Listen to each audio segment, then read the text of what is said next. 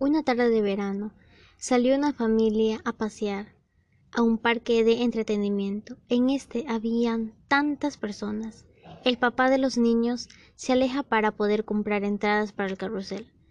Minutos después los va a ver para llevarlos para que puedan subirse al carrusel.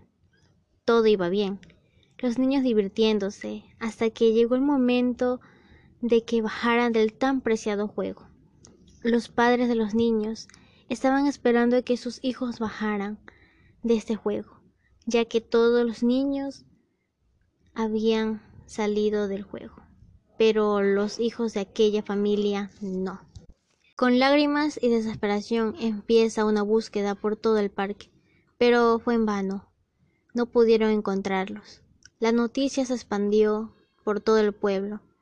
Hasta los noticieros lo pasaban. Sin embargo, no dio resultado. Tres días después regresaron al parque y los encontraron ahí. Corrieron y entre llantos y abrazos le preguntaron dónde se habían metido todo este tiempo. Los niños dijeron que habían estado todo este tiempo ahí buscándolos. El papá de los niños le pregunta a los niños qué era lo último que recordaban y los niños le respondieron que lo último que recordaban eran haberse subido al juego. Mientras acá habían pasado días, para ellos solo habían pasado horas.